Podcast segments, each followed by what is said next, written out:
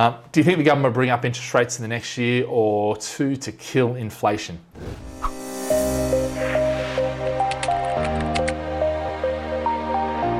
Yeah, if you can, just you know, smash the like button. Um, any questions you've got about anything going on in the market, I'm happy to answer. I don't think so. I don't think we've got inflation uh, increases, and certainly if you look at the long-term interest rates, there's no reason to. I mean, what what they've done is they've stopped talking so much about negative interest rates now because the other thing is is if you look at the economy they're bouncing back relatively quickly so we had a big drop 20.2 i think it was for the uk but it's come back, you know, which is quite good.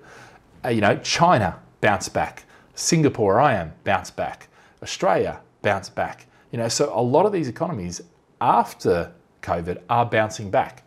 And sure, look, there's going to be people who are unemployed. There's going to be businesses that don't think, you know. And as I mentioned before, you know, London, you walk around, there's places boarded up everywhere.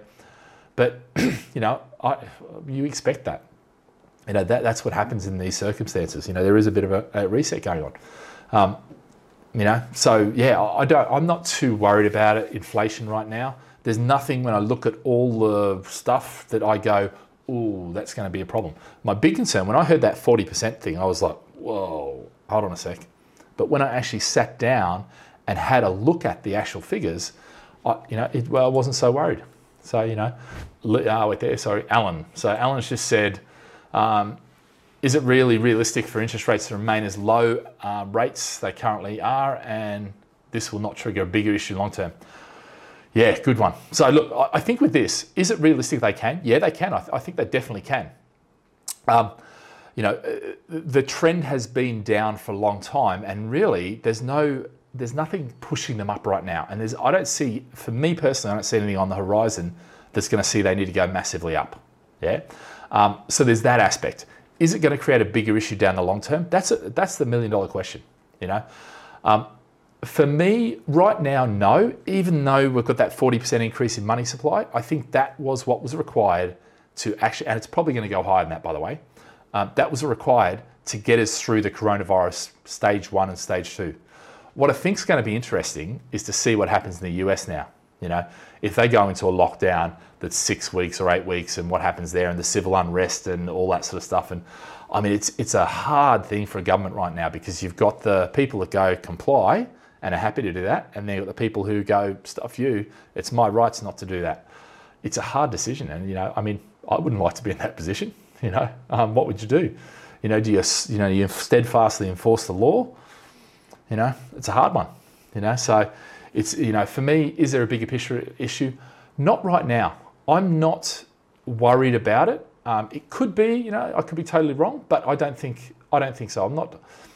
I'm more optimistic than pessimistic right now. And the question is, I've seen enough, say for instance, at auctions where prices are going cheap, that actually prices I think will, you know, they'll come down a little bit, but nothing drastic. Um, and that's normal for winter, pretty much. You know, so yeah, we'll, we'll see how that all goes. So, um, so Tim writes, would you recommend fixing a mortgage for five, 10 years um, or remaining floating, um, take the risk of decline? I, I, think you can monitor it. Oh, sorry, just clicked you off. Um, I think you can monitor it. And I think for me, it depends on your situation. If your risk profile is such that, you know, you're adverse to risk and you just want to lock it in and forget about it, and it might be your home and actually you don't want to even worry about it, then by all means do that. And then you don't have to worry. Yeah. In actual fact, if you look at the two year, the five year, and the 10 year rates, there's very little difference. There's about a percent difference, which isn't a lot over a 10 year period. So you've got that level of certainty. The question then is do you want to take money out in the meantime? The question is then are you building a portfolio and you want use of that money and it's going to cost you, you know, a fee in order to, you know, take it out or to pull off if you know if you want to leave after 2 or 3 years. You know, because that might be the thing. So it depends on your situation. Um, do, do I, you know, look, I generally don't really fix rates unless I see the market turning and I can see that actually rates are starting to hockey stick up, in which case I'll lock them in now. But most of the time, the banks are smarter than we are, you know. So th- they'll build in so they don't lose money, you know, and that's unfortunately, that's just part and parcel of, of that. Um, so, yeah. But yeah, guys, thank you um, very much and appreciate your time. And we'll see you next week any anything else you've got, send through to the webinars or check out the website gladfish.com. Um, and we'll see you next week.